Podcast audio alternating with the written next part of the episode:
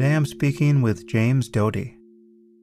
James is a professor of neurosurgery at Stanford University and the director of the Center for Compassion and Altruism Research and Education. He is also a philanthropist who has funded health clinics throughout the world and has endowed scholarships and chairs at multiple universities. And he also serves on the board of a number of nonprofits. And as you'll hear, he has a very unusual background. He grew up in real poverty and faced a number of challenges and seemed by no means guaranteed to succeed in life. But as you can hear, he has accomplished quite a lot.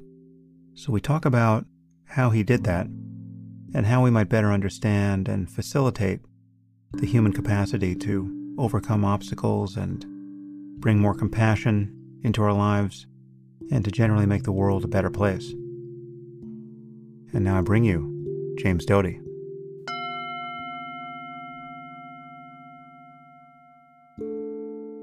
I am here with James Doty. Jim, thanks for joining me. Uh, it's a pleasure to be with you. Thanks for uh, having me.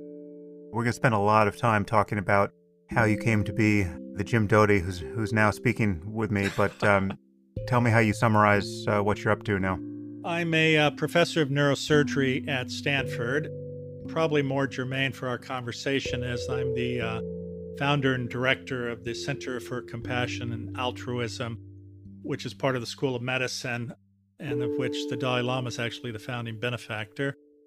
And uh, I'm also an inventor and entrepreneur and philanthropist at times.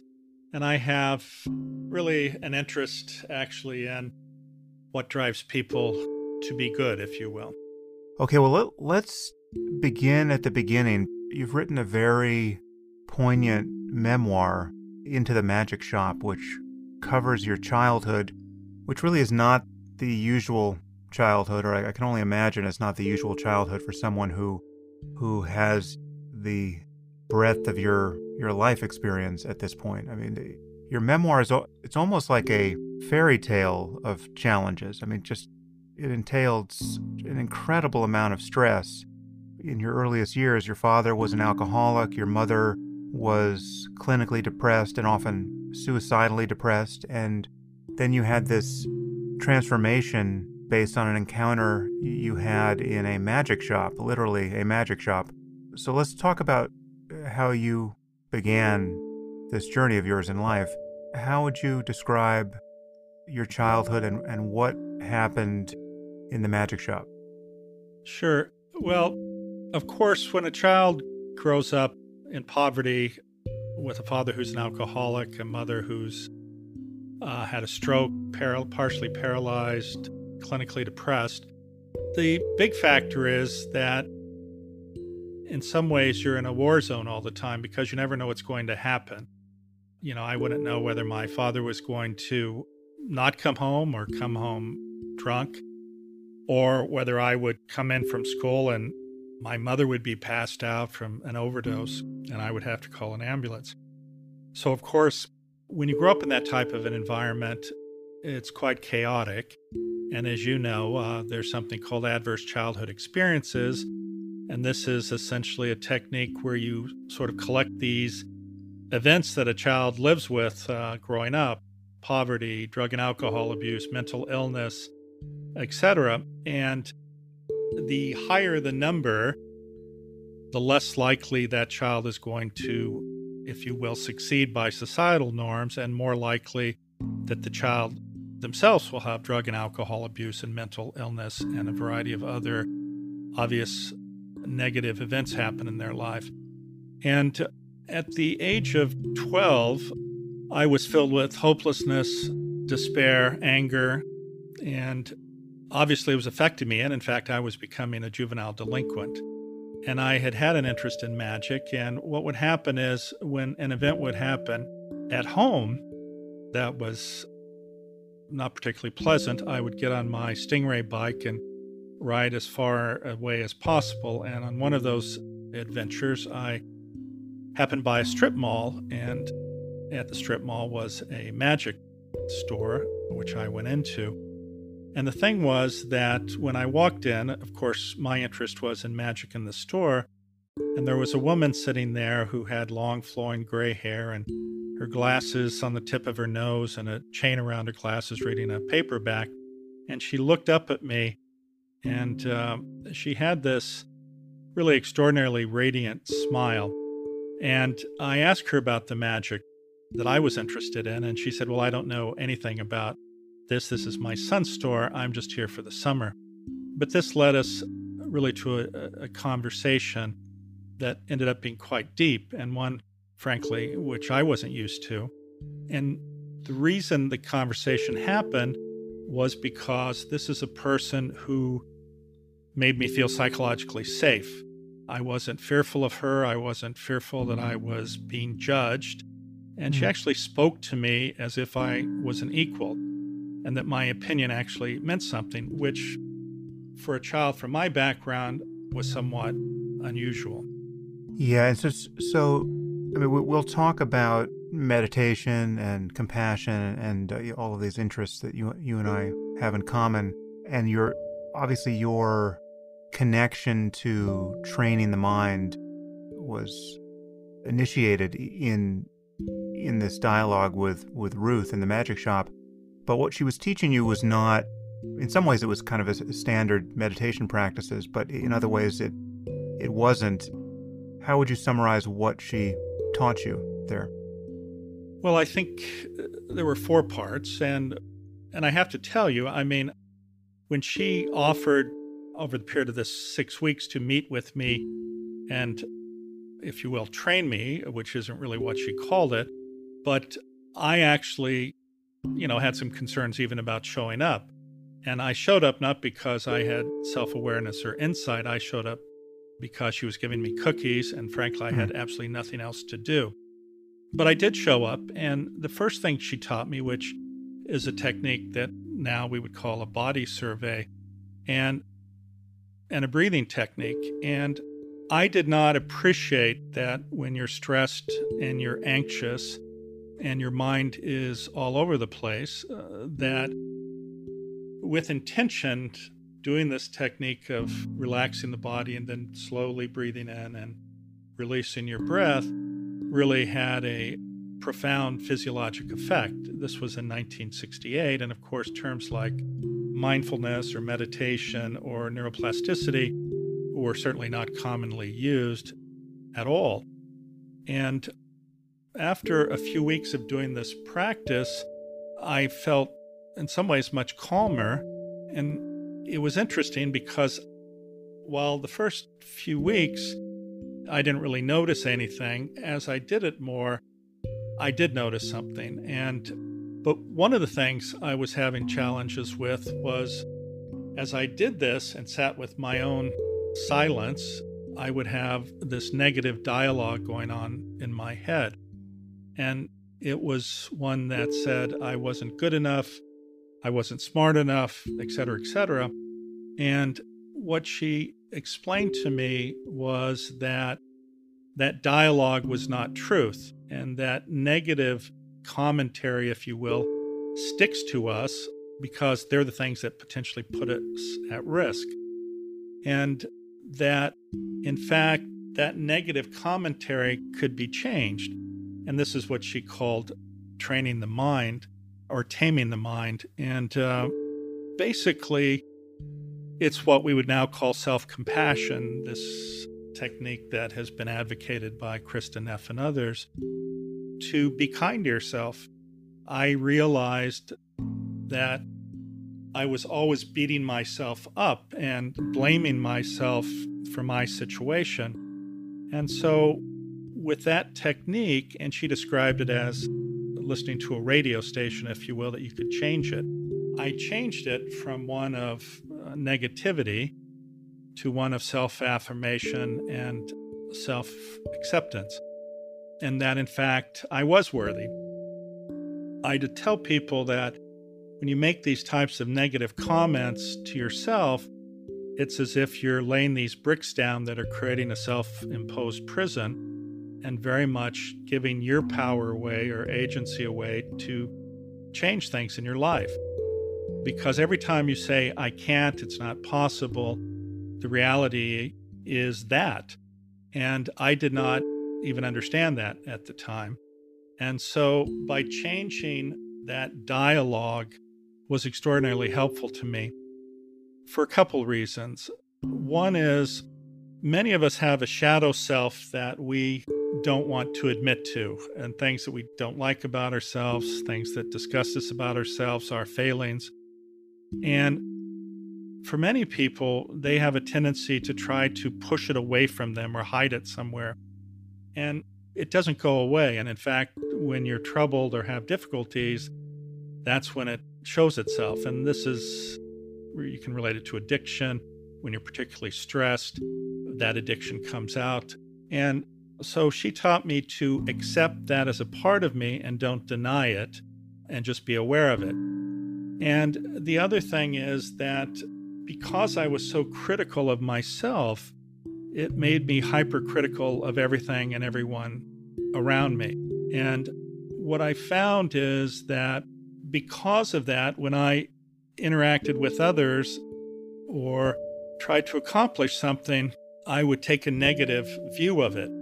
And what I didn't appreciate is that human beings have this unique ability to intuit emotional states from facial expressions, voice intonation, body habitus, even smells.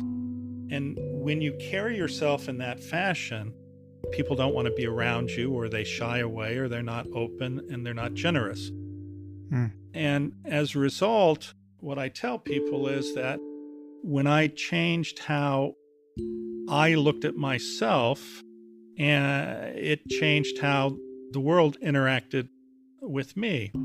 The other side effect of that was that I carried a lot of anger and hostility towards my personal situation, my parents, and of course, that was not fruitful in any way. And what happened was that I was able to see them in a much different way. I saw them as human beings who had their own pain and suffering, and the tools that they had to deal with them were not effective at all. You know, hiding your pain behind alcohol or, you know, taking pills to get rid of the pain and hoping that it would keep it away isn't helpful. And I, in some ways, forgave them and accepted the situation, not trying to hope the situation would be different. And that change in perspective, which I think is important in a lot of these practices, is really very, very important. Well, she taught you something else in the magic shop, which uh, on the surface can sound pretty spooky. I mean, it's in line with what you just described generically in terms of changing your concept of yourself. I mean, she asked you to list what you want in life and to visualize yourself having it. I mean, to really inhabit the person who already has these things, whether it's great wealth or great success, or you had a list of things which was fairly adorable for a 12 year old. I mean, they, including, you know, uh, having a Porsche and a Rolex but she wanted you to not see it from the outside, but really see it from the inside and to practice this visualization that, that really this is a fait accompli. You're guaranteed to arrive at the desired station in life. And what you need to do now is inhabit the, the psychology of that and make it real for yourself. And, you know, as you, you walk a line in, in your description of this that is, to my eye, on, on the right side of, of rational here because it, there's a rational way to understand how this can benefit a person, but it could also just tip into sounding like The Secret. I don't know if you remember that. Oh no, that no. book and that movie, the movie by the name that is the appropriate target of opprobrium at the center of New Age irrationality. But the idea that if you just visualize things or think it's true or assert that it's true, it will become true, whether it's you know attaining wealth or losing weight or anything else. But you know, describe to me how you think about the power of visualizing certain outcomes and how that enforces change in one's basic neurology uh, or one's associated behavior and the kinds of you know opportunities that present themselves in life. Sure. No, I think you're right. I, I will be frank with you. I'm not a fan of the secret or the Celestine prophecies. etc. You know, I don't believe that there's a magic external power and we just need to tap into it and everything will be wonderful. What I do believe, and in some ways I said earlier, is that each of us has extraordinary power. We just don't realize it. And, you know, negative self dialogue uh, limits that power. What she taught me and what I realize is that when you utilize your senses, and I think we see this now sports psychology, you know, people think about the athletic event they're going to do over and over and over again. And the reality is, as an example, you know, it's been shown in a variety of studies that when you think about, as an example, lifting weights, you actually increase to a small degree your muscle mass just by thinking about it. And when you repeat something in your head over and over and over again, it starts setting down neural pathways. And when you utilize all your senses to do that, you write it down, you read it, you verbalize it, you think about it, etc., etc., then I would say that if there is a possibility of it happening, that is the best technique to help that manifest. And I'll give you an interesting example. As a neurosurgeon, of course, I see a lot of patients who have a variety of conditions, but most of the patients who see me will say something like, Wow, doctor, I've never heard of that. And then I see them a few months later and they go, You know, it's the most amazing thing. Since we talked about it, I found out I have that. I've run into five people who, in fact, do have that. And the reason is, is because you have put a subconscious primer out there and they're now attuned to that. And in many ways, this is like uh, the technique that Ruth taught me. I put into my subconscious this idea, this possibility, this potential opportunity, and then I am attuned to events that will allow that to occur. I don't know if you've seen the book by a guy named Bob Nease. It's called The Power of 50 Bits. Mm, no. Well, the premise is as follows is that we have about 6 to 10 million sensory inputs happening every second, but we're really only able to process about 50 or 100. And so when you put these things into your subconscious, in some ways you're creating a folder with that thing in it that sits out there. And that's one of the things that you're going to pay attention to but it's not necessarily on a conscious level. And I think that is how you're able to have these things manifest. But it's not, you know, praying to a power and hoping it happens. There's actually a process here.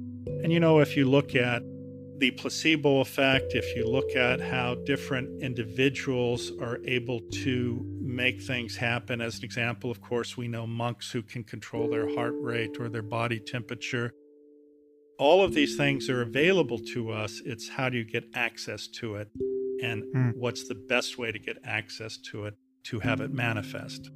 Yeah, well, there's a fact here which explains a lot of this, and it's that the brain on some level, doesn't know the difference between what's real and what is merely a simulation. I mean, the, the brain is a, a kind of simulation machine, and the dreaming brain and the waking brain share a fair amount of real estate apart from their frontal reality testing mode that kind of goes offline when you're dreaming.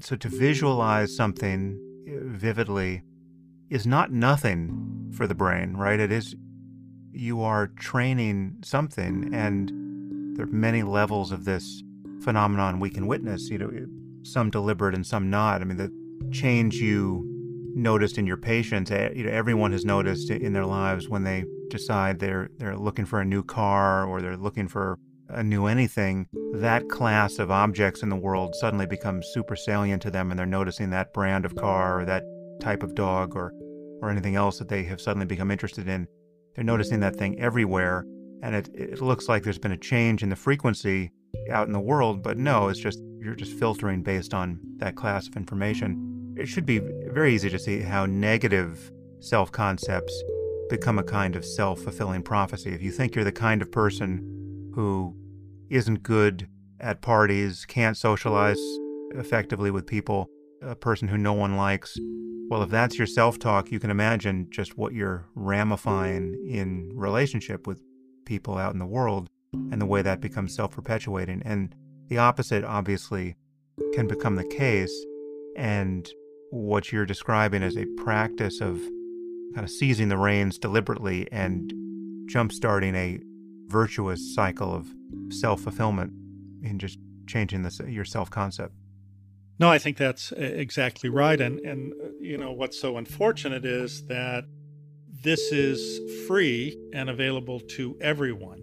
And what's unfortunate is, as you point out, people get into these cycles of these uh, negative emotional states and ruminate on them. And again, unfortunately, it just reinforces that. Again, I was fortunate in that with Ruth's intervention, if you will, that changed everything. And it made me see the uh, issue wasn't me, the issue was my negative self talk. And once I got over that and truly believed if you will, of infinite possibilities, then that allowed a whole series of events to happen. Well, so then you went on to go to college, as improbable as that seemed, given your background, and it really did seem improbable, even even with all your visualization. You sort of barely got an application in hand, and then you not only went to college, you went on to become a a neurosurgeon. Let's talk for a few minutes about the choice to become a neurosurgeon. I, I, I actually, you know, have a, as you know, a PhD in neuroscience, but right. I don't know too many neurosurgeons well. I mean, I, I know a few, but in terms of actual friends who are neurosurgeons. So, what I know about the culture of neurosurgery is from the outside. I, remember reading this book a while back, uh, When the Air Hits Your Brain. I don't know if you ever read yes. that book by. Vertosick. Uh, you know, I, don't know how faithfully he captures the culture, but he really does paint the culture of neurosurgeons as a kind of culture of gunslingers and frat boys. It seems to be a, a specialty that selects for a kind of high testosterone arrogance and you you and your you know certainly in your residency as you were as your visualizations were actually working there was a, a, fair amount of arrogance that came online for you tell me what it was like to become a neurosurgeon and, and how you view that field of expertise.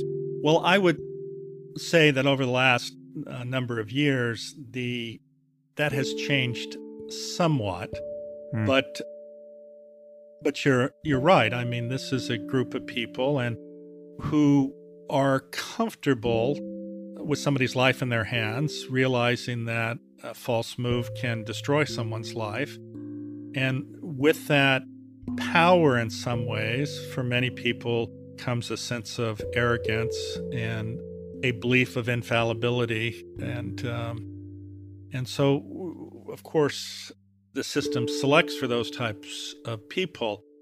The other interesting thing about it is, of course, not only do you have to be intelligent, hopefully, you have good judgment and technical abilities. That's not always the case. But the thing for many of these people is most decided they were going to be a neurosurgeon, I mean, literally in high school or early in college. And it was this driving force that made them want to be a neurosurgeon.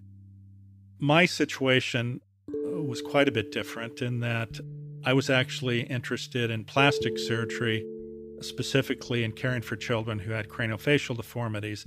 And I thought being a neurosurgeon would be helpful for that. I realized I uh, wasn't that interested in general surgery, which is usually the path to then do a fellowship in plastic surgery.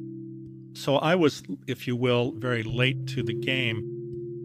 And it was never a burning desire of mine to be a neurosurgeon for the typical reasons. So my view was somewhat different. But I would also suggest it's an extraordinarily demanding specialty, and I tell people if there is absolutely nothing else you can imagine yourself doing, that's great, become a neurosurgeon. Otherwise, if there's anything that interests you beyond that, you should do that because this is a lot of hours and hours of training. I mean, neurosurgery is now seven years. certainly if you're going into academics, or many people just regardless do a fellowship of one to two to three years. So you're now 10, 10 years down the road from college, and it's a specialty that uh, requires intense focus, an immense amount of diligence, and frankly, heartache.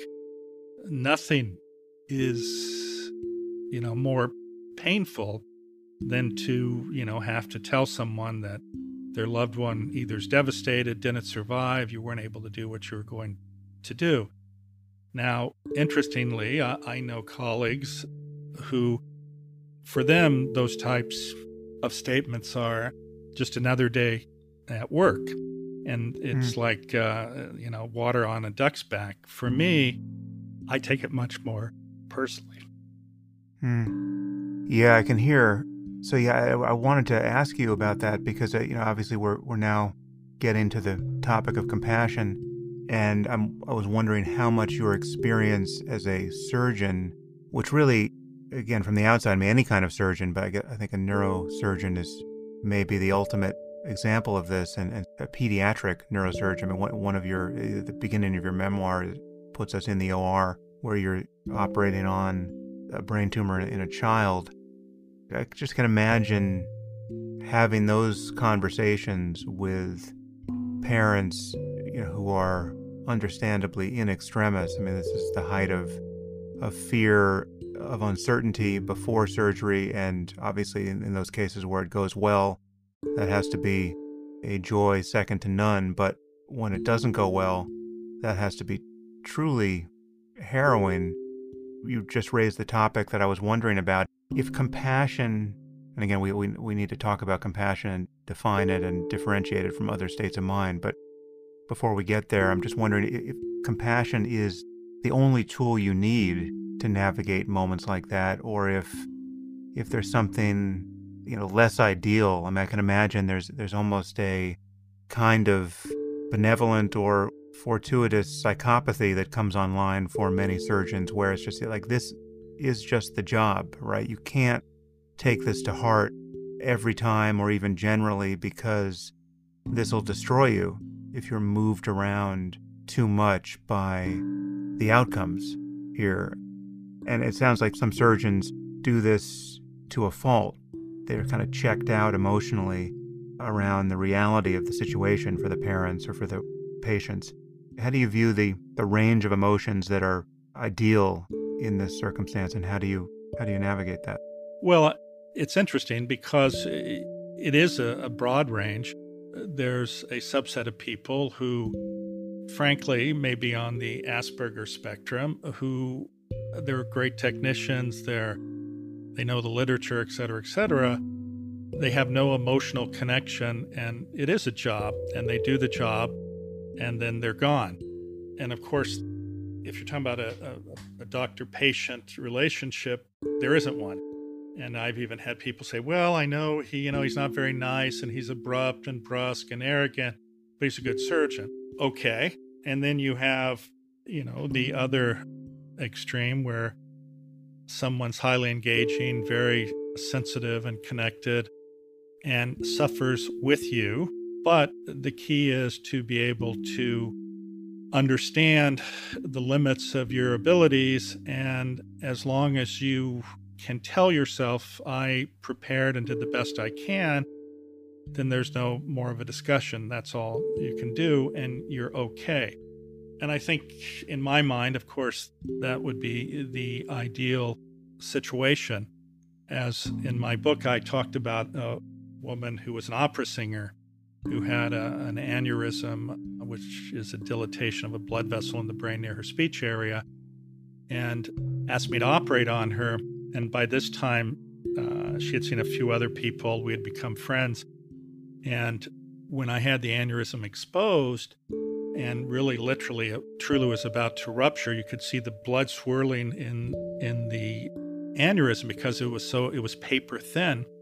And during that moment, I started thinking about her versus the technical aspects of uh, doing that job. And my hands started shaking to the point where I had to stop and actually go into a meditation to essentially become a technician and displace my emotional connection to her out of the picture. And once I was able to do that, I was a- then able to effectively treat her, and she did fine. And that's really one of the few instances where connecting with their humanity does not allow you to do your job. And that Mhm. is a job of being a technician. Well, let- let's talk about. I I think I, I do want to touch on your kind of the other side of your career, where you you've been an entrepreneur and someone who's you know run a company and had kind of interesting adventures in in wealth and philanthropy. We'll jump to that after we talk about compassion and, and how you came to focus on it and just what it is. I mean, how, how did compassion first become a primary focus of yours and what is it? How do you think about it as a, a mental state and capacity? Well, on some level, I it was always there. I just didn't uh, quite understand what it meant.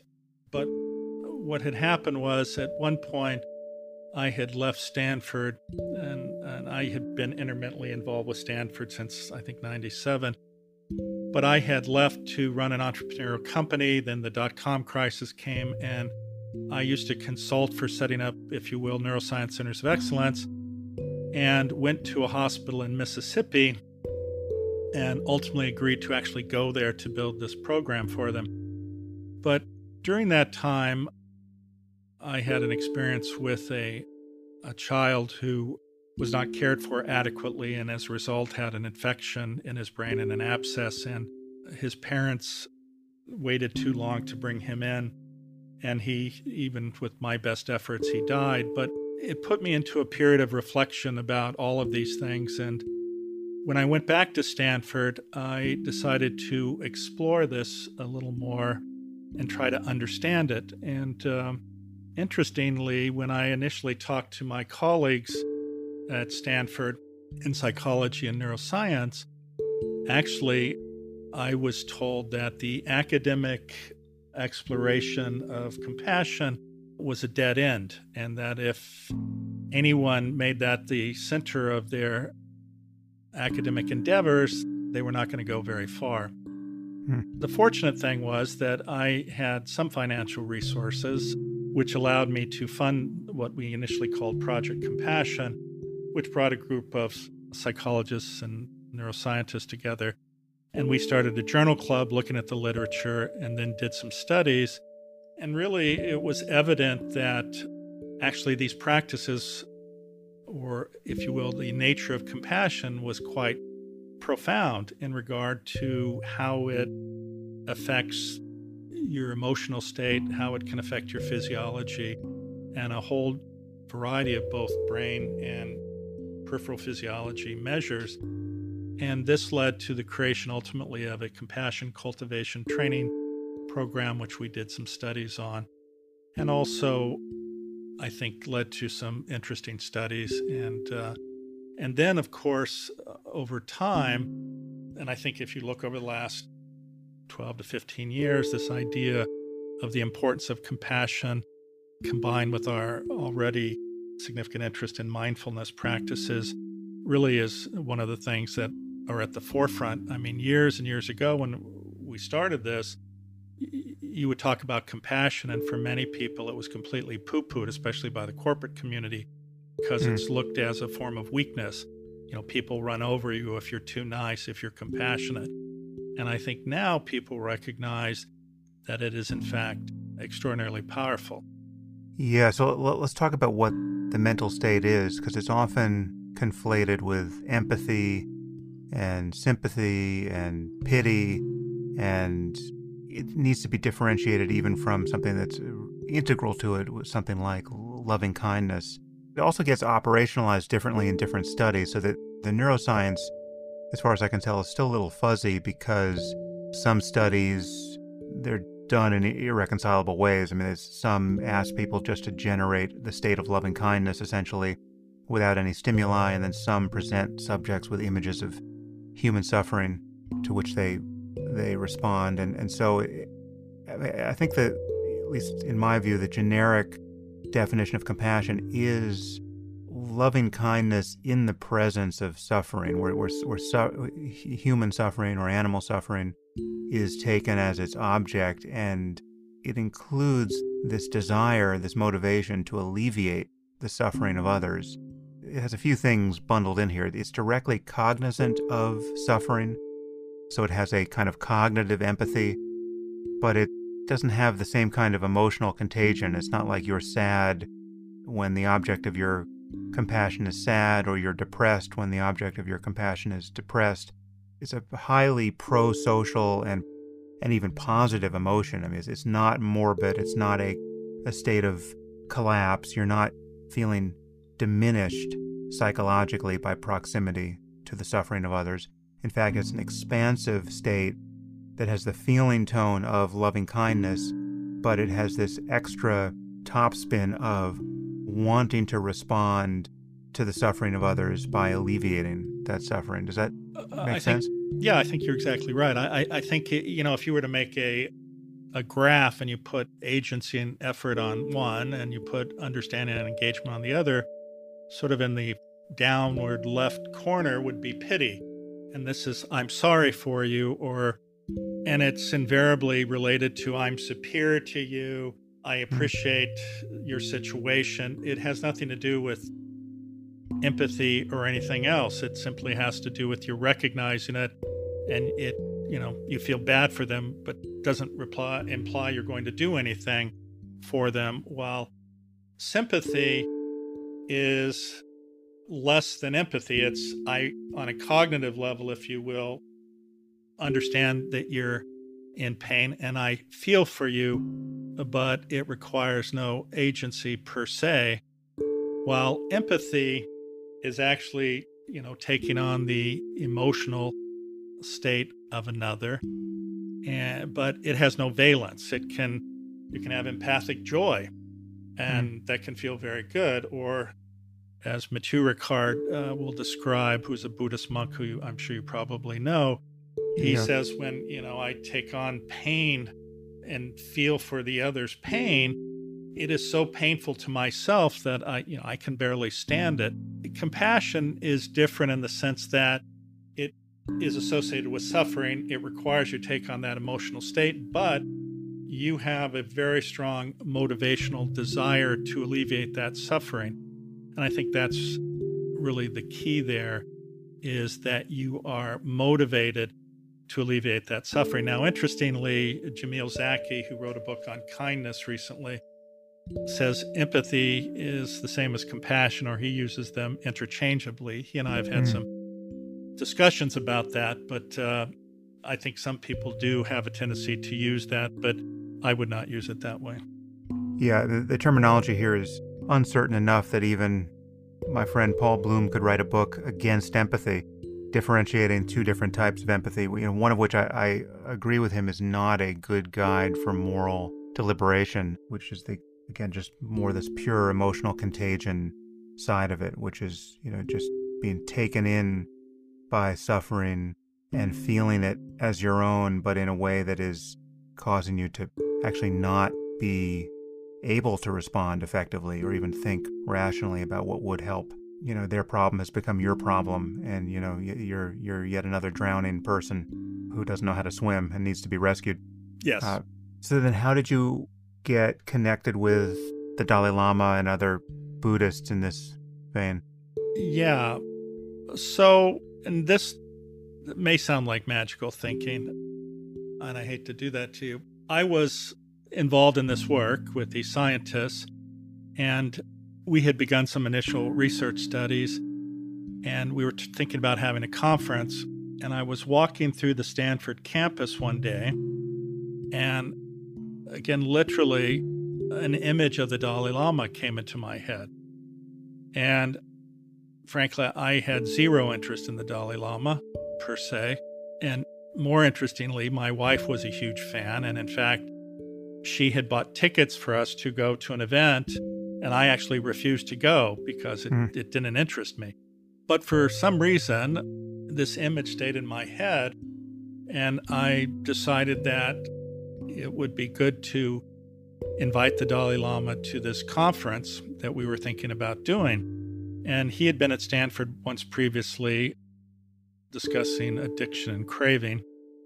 And I tracked down the person in Buddhist studies who had invited him and then connected him to one of His Holiness's translators who had a PhD from Cambridge and um, uh, was a former monk. And is ulti- that Thupten Jinpa? Or? Exactly. Yes. Yes. Yeah. And uh, and Jinpa then arranged for this meeting, and uh, and so at this meeting, and it's always interesting how things go because it was just me with this idea, but when I was meeting with the Dalai Lama, we had the dean of the medical school, the associate dean. You know, it became an entourage, and um, we met with him and his Holiness, as you know, was very interested in neuroscience and uh, was very, very interested in this topic and was immediately engaged. And our 15 minute uh, conversation ended up, or that was scheduled, ended up being an hour and a half.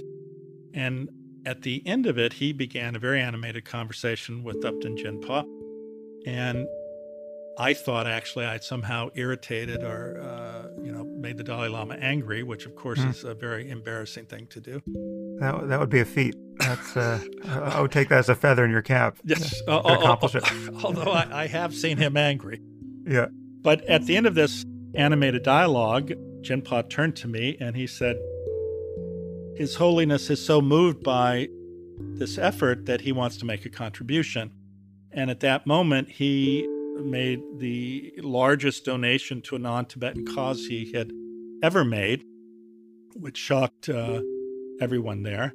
And I was quite overwhelmed and moved myself. And then shortly thereafter, two other individuals made significant donations, and that actually created the center. Nice, nice. And, and how much time have you spent around him since? Have you met him on multiple occasions? Yes, actually many occasions in different parts of the world. I've spent time with him and have chatted with him. Ultimately, I also became chairman of the Dalai Lama Foundation for several years. Mm. So I was fairly involved with him. And it's interesting because we're talking about emotional states. I can understand why people want to be near him. And in some ways, it's like what Ruth offered me, which is unconditional acceptance and love without qualification. And very few people actually give that out in, a, in an interaction with them. And when you're in his presence, what I tell people is that in modern society, which is different than how we lived a few hundred years ago, a few hundred years ago, we lived in a village. We typically had multi generations in the village. Everyone knew you from the time you were a child to growing up. You didn't move away. You had an incredible support system. You had a community. And that community is extraordinarily important to your mental and physical health, I think. And in modern society, we don't have that at all. Uh, you don't have your parents around, you don't have your siblings, you don't have loved ones in proximity. And so as a result, we have a tendency to create these shields that we carry around, uh, which are the ones that say, I'm this, I'm that, I've accomplished this, et cetera, et cetera, et cetera.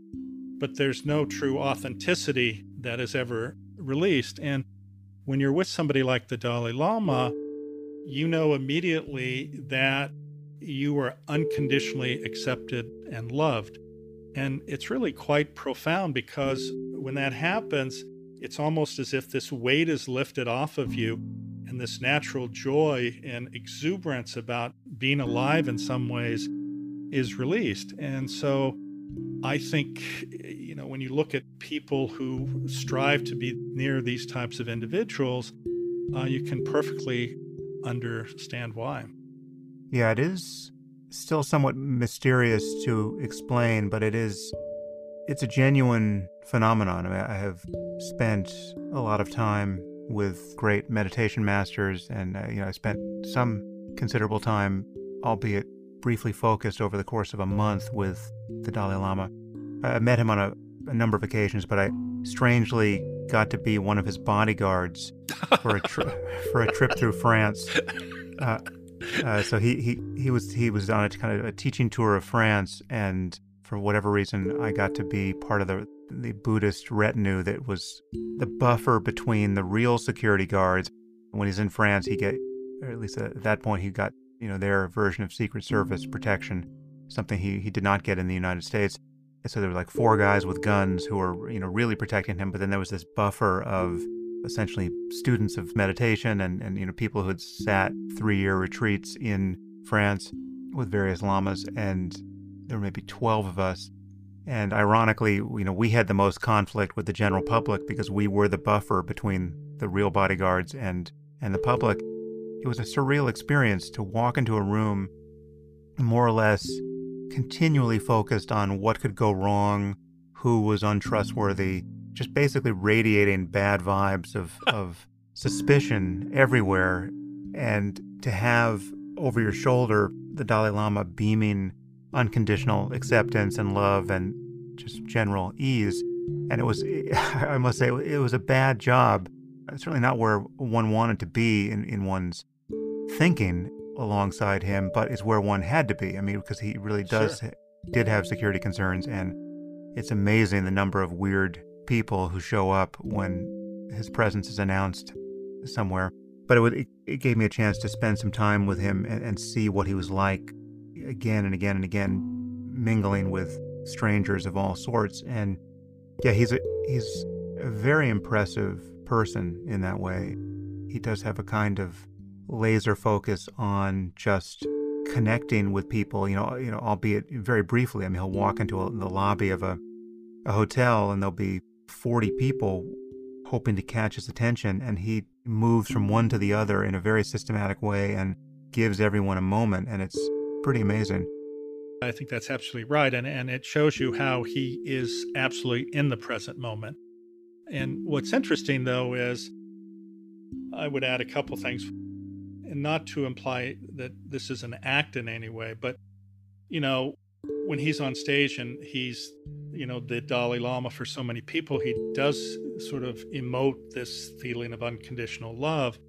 But that being said, he's also absolutely focused and present and attending. And it's sort of interesting to watch that, uh, the power of that. And the other aspect of it is that I've been fortunate because of the work that I've done to meet a number of spiritual and religious leaders, whether it's uh, Amma, the hugging saint. I don't mm. know hmm. if you yeah, know her yeah. Yeah, or Sri Sri Ravi Shankar or Sadhguru or Radhanath Swami or, you know, a, tr- a litany of these people. And, you know, the vast majority of them also have this sort of presence like that where they lift you beyond yourself and you feel that you, the potential is, you know, for you to embrace this and to become better. And I think that's a wonderful ability these individuals have. The other thing I would comment, though, is that because people say to me, you know, I don't understand how you're not a follower of theirs, yet for whatever reason, these people seem to embrace you. And what I tell people is that these people can intuit someone's agenda, if you will, in a microsecond. And it's not about the dogma of their religion, it's about do you care? Do you love? Are you compassionate? Because that's what they're interested in. And while the dogma is one thing, these people, if you will, are above that dogma also in many ways, I think. Yeah, we should say there's an impressive framing effect here where it's, I mean, once you've been told that someone is worthy of your attention and you grant your attention to them in this way, you're told this person is you know, a great saint or this person just spent 20 years in a cave meditating. All of the hardware and software of projection gets tuned up and it's it's very easy to contribute to the experience one is having in their presence. And obviously there's, you know, you, you can flip that around if your expectation is that somebody is a dangerous lunatic and he only thinks he's a saint. If that's the framing, well, then you'll have a different experience around them, presumably. But there's just no question that when you're talking about somebody who really is a, a great meditation master or someone who's just a, a supremely ethical person, that comes through and charisma seems to kind of trivialize it, but there's a kind of charisma that comes through with many of these people, which can fairly bowl you over if you're at all available to notice it. Yeah, and I would say, as you point out, there is a, this aspect of priming, if you will, where you know you are anticipating something, and your brain then sort of creates the narrative. But the interesting thing about that, in some ways, it shows you how reframing situations changes everything. Hmm. Yeah. I give an example of two individuals walk out of an office building into the rain. One individual is, and they're both wearing suits, ties, etc. One individual says, "Wow, the the warmth of the rain it reminds me of growing up, and you know how it nurtures life on Earth, and you know creates this whole narrative about the power of rain, etc., etc." Right? They just go on, and they're just happy because it's reminded them of good things in their lives. And you have another guy who walks out and says, goddamn rain, you know, I'm so pissed off. I'm supposed to be at a meeting. I'm to be late. I have to get a cab. And, you know, both of these individuals have experienced the identical event, yet how they process that event is dramatically different. And in some ways, that is our possibilities for being happy, frankly. Yeah, I mean, it really is the, the power of thought. On one level, it can sound spooky, but on another level, it's just obvious that virtually everything that differentiates us from our next of kin among the apes attests to the power of thinking, and it is what makes us human and determines more or less everything we do, everything we expect, everything we attempt, and, and, and we spend basically every waking moment having a conversation with ourselves about the nature of the world and our place in it. And for the most part, unless you learn to meditate or try to learn to meditate, you don't even notice that about yourself all too clearly. And yet it's it's still having its determinative effect moment by moment. No, I think that's right. And in some ways, though, I, I think meditation is a luxury for many people. Hmm. If you are on the lowest level of Maslow's hierarchy and you're just trying to get food and survive, you know, having the time and actually the ability to sit down and think about that is not a possibility for most people. And I think you have to be at a certain level, if you will, to be able to appreciate it. And I think the other side of it is that meditation is wonderful for a subset of people. The, I think, challenge though is that it's often an attempt, though, especially uh, in the last many years, especially among corporations, is to take a the ills of society, stress, anxiety, which are fundamentally structural issues that have been created oftentimes and attempt to use this technique to get rid of problems that aren't inherently what that technique was necessarily made for. Does that make sense? Yeah, yeah. There's sort of a paradox lurking here because I, I think meditation can really work even in emergencies and even for people who have no apparent advantages. I mean, like if you look at the kinds of people who are wandering shoeless in the Himalayas doing nothing but practice meditation, you know, sadhus, and you know, traditionally it's not people who have actualized everything or acquired everything you could want in life and only then decide it's not enough and they become introspective. So it, it can be valuable at every point along the way. But yeah, it, it is just, in fact, true that we have personal and social problems that are born of bad systems, bad incentives, breakdowns in, in institutions, and for most people, most of the time, it seems, or in fact, it is so, that there are so many problems that need to be solved before they have the free attention to even think about doing something like practicing meditation or exercising for their health or you know eating well. I mean, it's just we have systemic societal emergencies to respond to, which I, perhaps we should talk about. I mean, uh, this is this does connect to the topic of compassion. I mean, compassion is good for us personally. I mean, there's there's a positive physiology here which we, which we could touch on, but it's also just as an impulse. It is what society needs.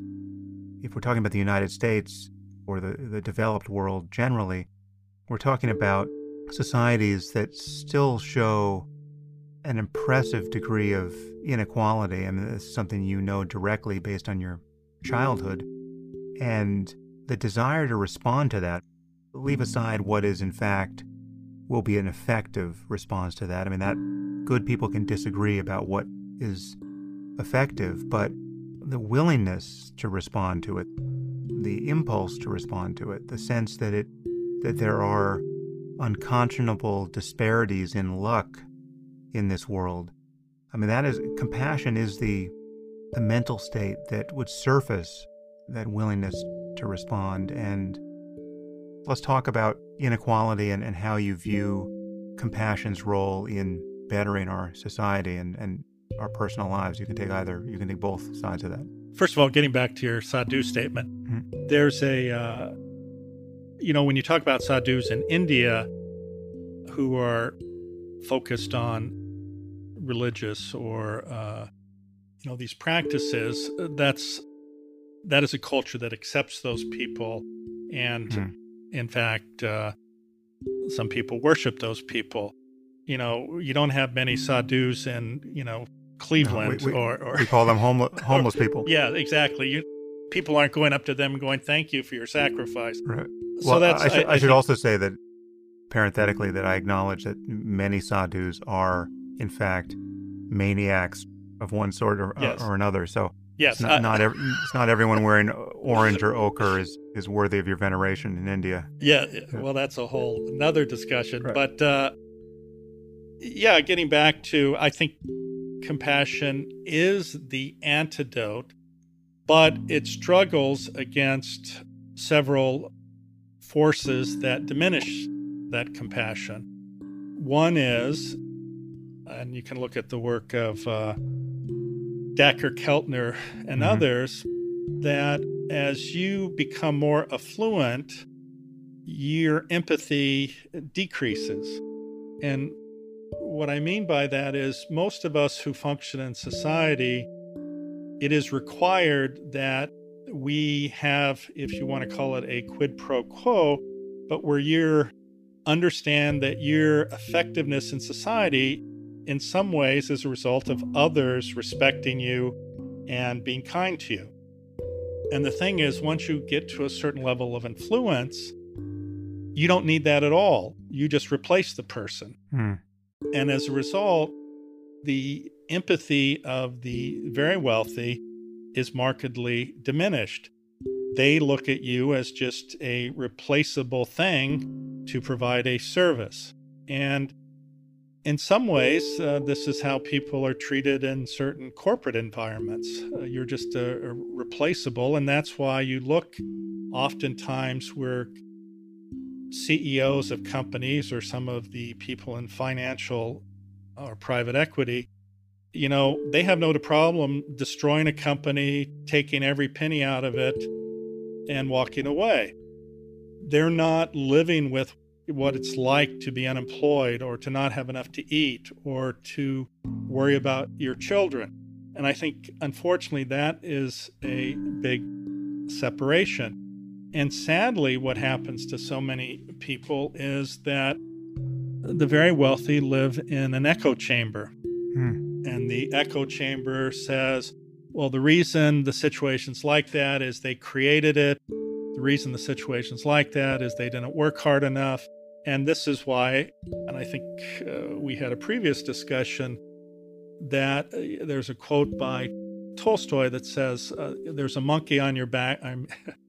There's an individual on your back who is choking you, and the entire time he's telling you how sorry he feels for you, but at no time does he ever offer to get off your back and stop choking you.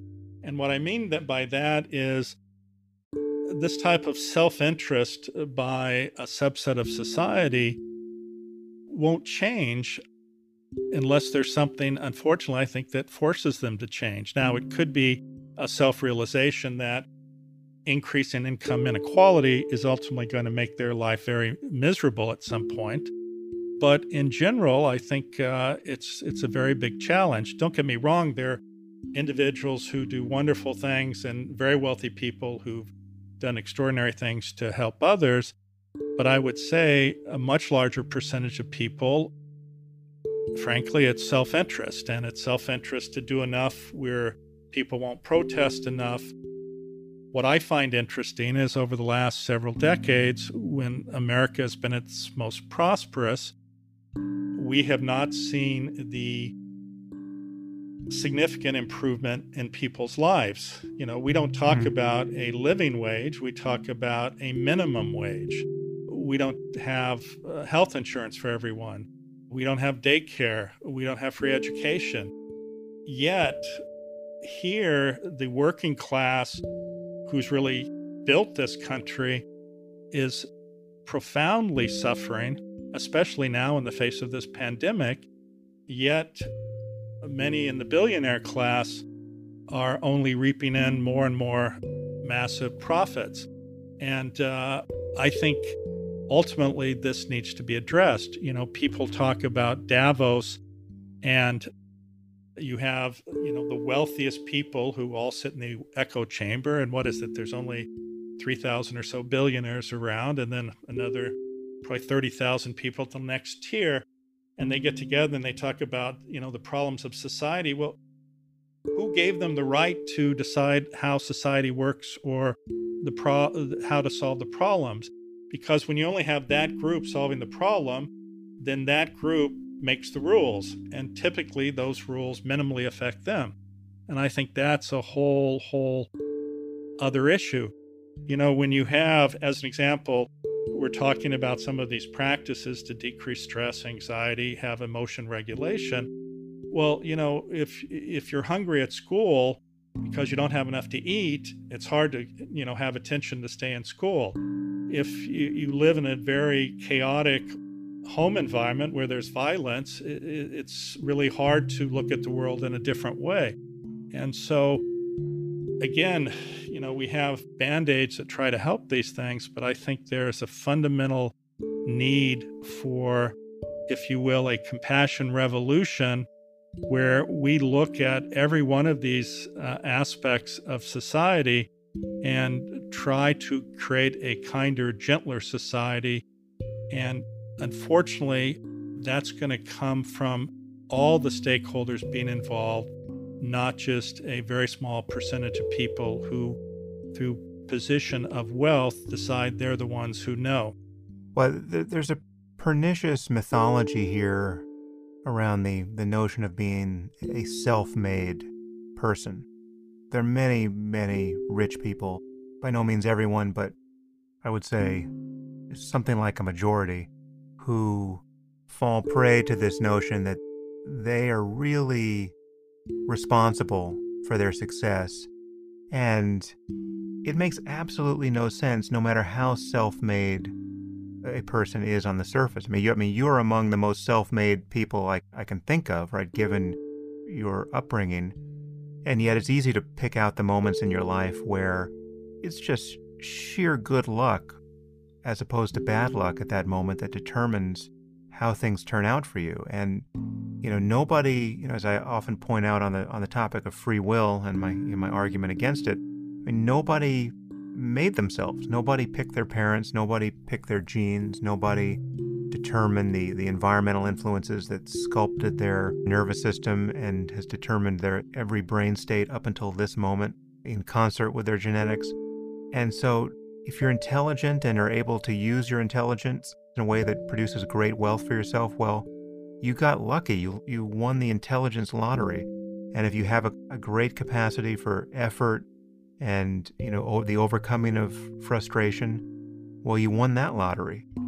There are millions of people who won no lottery whatsoever, except in seeming to accumulate all the bad luck the universe has to give them. And it's through no genius of my own or your own that we're not among those people at this moment. And that really can be the kernel around which compassion forms. No, I, I think you're exactly right. Uh, you know, I have had the opportunity to sit at innumerable tech conferences here in Silicon Valley, and I cannot tell you the number of individuals in their 20s or early 30s who get up on stage and basically that's what they say. They say, I did this all myself, I, I, I. And they forget that number one, many of the things that have been successful or that they benefited from actually come from tax dollars that have supported them along the way. And two, there's not a single thing that I have done, and I'm sure you would agree you have done, that is not through the benefit, help, effort of other people.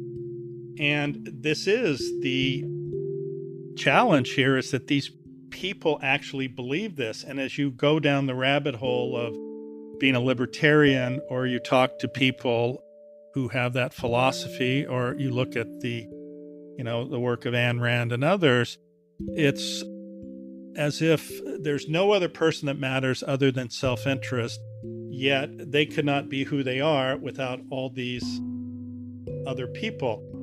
You know, there's a great uh, video that shows what it's like to have this type of inequality where it shows people on a, a football field and they're going to race you know to get to the finish line you know and one guy starts basically at the zero yard line and there are all these obstacles set up and you know this is an afro-american child in poverty.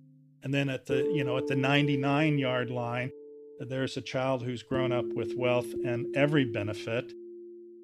And then they say go. Well you know who's going to cross the finish line? And that's the problem is this complete lack of understanding of how fortunate each of us is and that as you point out you cannot it's not your fault the family you were born into you know they used to say about george bush he won the sperm lottery and this is true of many people. As an example, I have a woman right now in the hospital who I operated on for a spine condition, and she grew up, uh, again, parents uneducated. She's morbidly obese. She has diabetes. She has multiple health problems. And now she has problems in her spine. And none of this is her fault per se. And then you look at other people who have every advantage and you know, tout this as if, well, I'm self-made. And it's it's a very, very unfair comparison to make at all.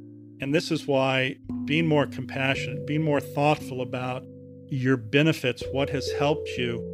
And again, it's not to also be critical of the wealthy who, you know, are in these positions. It's to try to help them recognize, though, how fortunate and how blessed they are to be in that position. And as a result, to have an obligation to be a benefit and service to others. You know, you talk about compassion. It's interesting because so many of the extraordinarily wealthy people, because they live in this echo chamber, want to acquire the next thing to impress their friend. And whether it's a jet, a yacht, thinking that the emptiness that they feel inside that keeps gnawing at them is going to be filled by the acquisition of things. And we know when you're of service to others, when you give to others, when you care for others, it has a profound, profound positive effect on your physiology. It helps every aspect. It decreases your stress hormones. It decreases your inflammatory, the creation of inflammatory proteins. It improves your cardiac function. All of these things by caring for another person because as we evolved as a species, we could not survive without being cared for by our parents. Unlike other species who just swim off, it was absolute requirement that they cared for us And when they cared for us, the benefit of those resources and energy is manifested by the release of oxytocin and these other hormones that give you a sense of pleasure and reward. And conversely, those who are benefiting, being cared for, if you will, you know, they understand that that is important and they respond to that. And so, you know, it's it's it's a process that has allowed us to survive as a species by caring for others. You know, even as we went into hunter, hunter and gatherer tribes, which was how we lived to the last six or eight thousand years, is when somebody in that small tribe had a problem, was not functioning, you reached out to them and cared for them because it put the tribe at risk. There are all these benefits of caring, compassion. Yeah, there's a, a head heart connection here that is more than just New Age pablum. I don't know if you want to talk about the vagus nerve and, and sure. what we know about the autonomic nervous system. Yeah, I, I, as uh, you know, I mean, we have uh, the vagus nerve, which is part of our autonomic nervous system, and it uh, begins in the brainstem, and it's distributed throughout all the organs in the body, but especially distributed in the heart. And it's a two way street, it's not a one way street. And in fact, we get feedback from these various organs in our body and how we, again, perceive the world, how we respond to the world has a huge, huge effect on our physiology. As I quoted some of the findings from these types of behavior, I mean, there's some studies that show that being compassionate has more benefit than being at your ideal body weight or exercise. And that's not to say you don't do those things, you just be more compassionate. But my point is that shows you how profound the effect is of these types of behavior. And the other side of it, of course, is that you're just much more happy. I mm-hmm. mean, you can talk about different types of happiness and sort of the selfish hedonic happiness of buying things and you know, uh, what you get from that. But for most people, that's very, very transitory. The thing that gives deep seated, prolonged sense of satisfaction and meaning in somebody's life is being of service to others. And I mean, that's just reality. So I, I, want to ask you, Jim, just as a, a surgeon, as a doctor, what you think we should do and are going to do about our healthcare system in the United States? Because it's this is I mean there obviously there are many pain points and many aspects of our society that perversely leverage inequality but you already referenced our failure to provide quality healthcare to everyone as a as a routine matter even in a society as wealthy as ours I don't know at what point this became obscene and masochistic, but I think we've reached that point, and you know, COVID is is not helping. What what explains the fact that we spend more money on healthcare than any other society, and yet our outcomes are obviously not among the best. Maybe they're still among the best if you're rich and can shop around for your, favorite surgeon. But what is the picture of healthcare in the U.S. now, and, and what do you think we should do about it? If you look at the top 10 industrialized countries in the world, the United States is dead last in terms of providing healthcare to its citizenry. And if you look at all the quadrants of efficacy and outcomes, we're typically in the third or fourth quadrant, meaning we're not doing well. And we have the most expensive health care per capita in the world and the highest level of dissatisfaction. And interestingly, the nine other countries in the world, the top 10 industrialized countries in the world, actually offer, if you will, socialized medicine. And it's fascinating to hear that, well, we couldn't do that in the United States. Well, of course we could do that in the United States, especially if you look at the cost. And we have no true public health system, at least one that's adequately organized. And that's one of the reasons we have the problems on some level with COVID is because of a a lack of or disorganized public health system and a president who, for a variety of reasons, chooses not to address that issue but to stoke uh, controversy. But getting back to the topic of healthcare, it gets back to this concept that we have of rugged individualism in the sense that there's this perception that if you can't take care of yourself, it's your problem. You know, you need to buy your health care because you have a job, et cetera, et cetera. The thing is that healthcare is absolute necessity if you're going to thrive in society.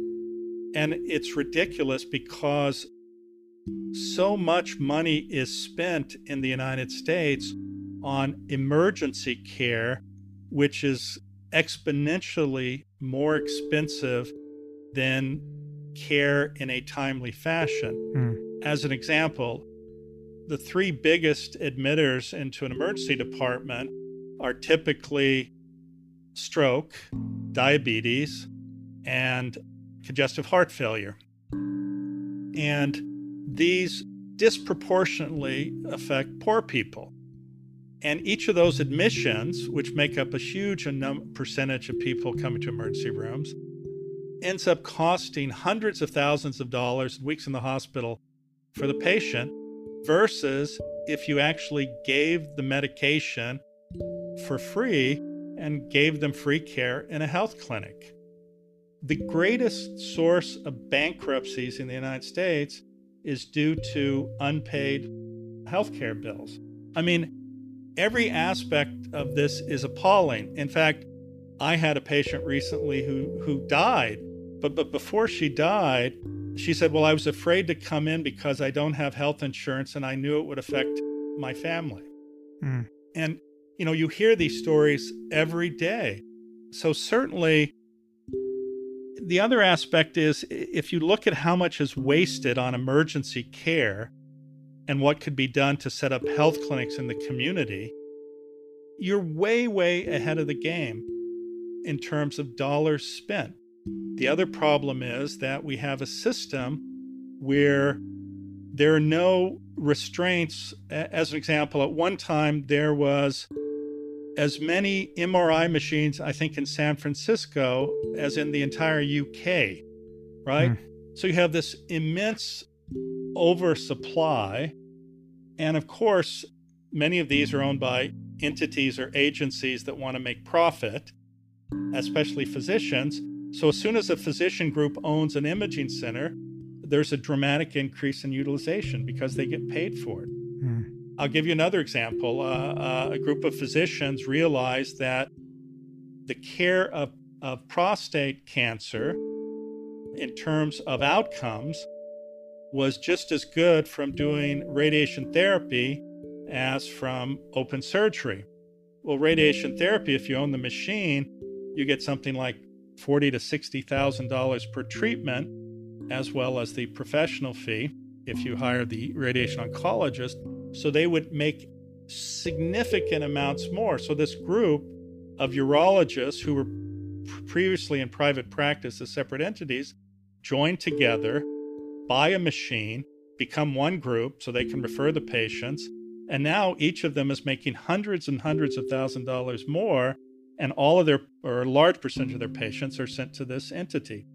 And this is the perverse nature of the healthcare system in the United States, where people take advantage of these loopholes. They take advantage of a variety of situations. Another example is in the hospitalists or emergency physicians. Well, previously, it would the hospital would hire a small group of physicians, either directly or as a, a group, and pay them X amount of dollars. Well, amazingly, private equity has now gotten into this business. So they provide hospitalists and emergency room doctors. But knowing what they know is they know uh, knew how to rig the system where they maximally charge, they make sure everything is documented so that they can maximally charge. I mean, why would you think any private equity group would be interested in healthcare? Because they can make a ton of money doing that. So you have to take away the advantage of making money on the illness of others. And that will, in and of itself, uh, solve many of these problems. Now, you know, you can look at the public health system in the UK and say, God, it's a mess. They're shutting down things. They don't have enough resources. That may be true. But if you look at a variety of other countries, they have much, much more efficient healthcare systems and are able to get excellent outcomes at a fraction of what we pay. Yeah, I think the concern is if you take the profit motive out of medicine, which is to say, if you, if you can't make a lot of money in any part of it, you have disincentivized all the smart people for whom making a lot of money and having a high status job that's often associated with making a lot of money is at least one of their priorities. They might also want to help people, they might also be interested in the field, but they may be the kind of people who, you know, have the talent to do many other things. And if you are going to say that medicine as a field can't be governed by a profit motive, you're going to attract far less able candidates in the end. You're, you're basically looking for saints rather than than uh, you know ordinarily selfish people who are yeah, yeah who are highly competent. Yeah, yeah, well, I think that is partially true, but I, I, I would beg to differ slightly. First of all, the requirements to get into medical school are arbitrary. And what I mean by that is I don't think there's any statistical evidence that shows that if you have a 3.9 versus a 3.2 that you're a better doctor. Yet, we repeatedly use these different measures to determine if somebody's good enough to go to medical school. I think the other side is I'm not saying that we make every physician a pauper. I mean, frankly, there is so much money in medicine, it's just being squandered and being wasted. I believe that you can actually pay doctors a actual excellent salary and motivate them. I mean, frankly, what's been happening over the last several years is, as an example, most of us would look at what we call Medicaid, which is healthcare for the poor, the insurance, and then Medicare, and then private insurance, and then HMOs. Well, what has happened is that the PPOs or the private insurance, which would pay you either what you billed or a significant multiple of Medicare, is now at the level of Medicare. I mean, we used to early on in my practice, we would look at Medicare as a loss leader in some ways hmm. because you can't pay the bills unless you had, you know, these other patients. Nowadays, there are very, very few insurance companies that will pay much more than Medicare rates. Hmm. So and this is the entrance into medicine of these companies that are frankly taking advantage of the physicians because that profit is there it's just whose pocket is it going into and obviously it should go into the pocket of physicians nurses et cetera et cetera versus private equity groups and a variety of others so i don't think if there was a reorganization of healthcare that it would necessarily de incentivize quality people to go into medicine. I think, though, we have to really look at who's profiteering and mm. who's not uh, from a lot of this. Before we close, Jim, I, I mean, you have had such a diverse experience, and also, you know, you have had your own adventures in affluence. What has been your kind of the entrepreneurial side of your of your life, and, and how did that play out?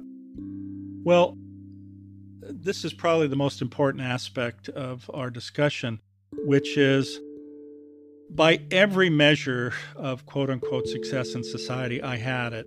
I had a large penthouse in the top of a building in San Francisco. I had Porsches, Ferraris. I uh, was flying around in private jets. I was dating beautiful women. And all my friends would say, God, you know, this is amazing. You're having such a great time.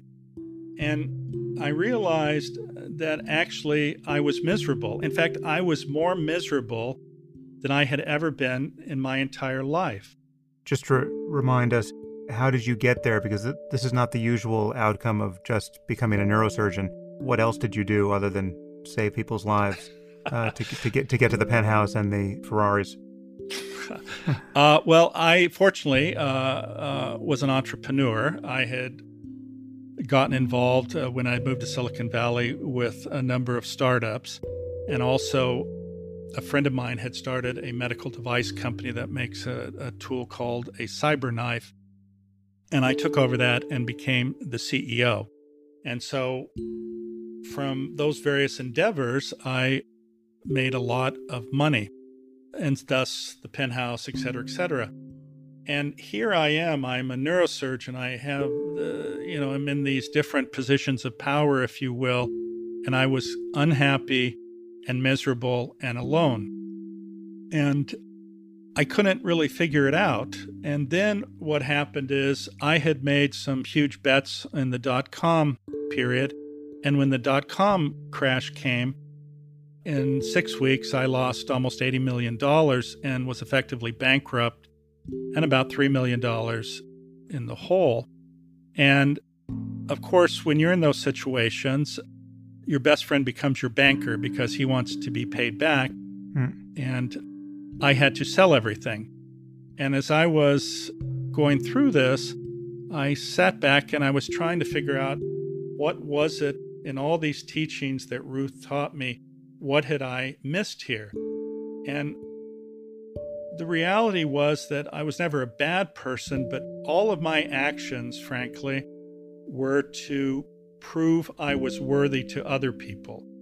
Whether it was the penthouse, the cars, all of these different things, it was about impressing other people and not about filling that emptiness that I had within myself. And I really had forgotten about that because the lessons I learned from Ruth, I was 12 and I didn't impart all of them. And I went through a period of self reflection, and it turned out that I had actually made some donations to charity of the only stock that I had left, which was this Accuray stock. And as I was going through all my records to figure out what my assets were. But I had given that uh, money away, I had thought.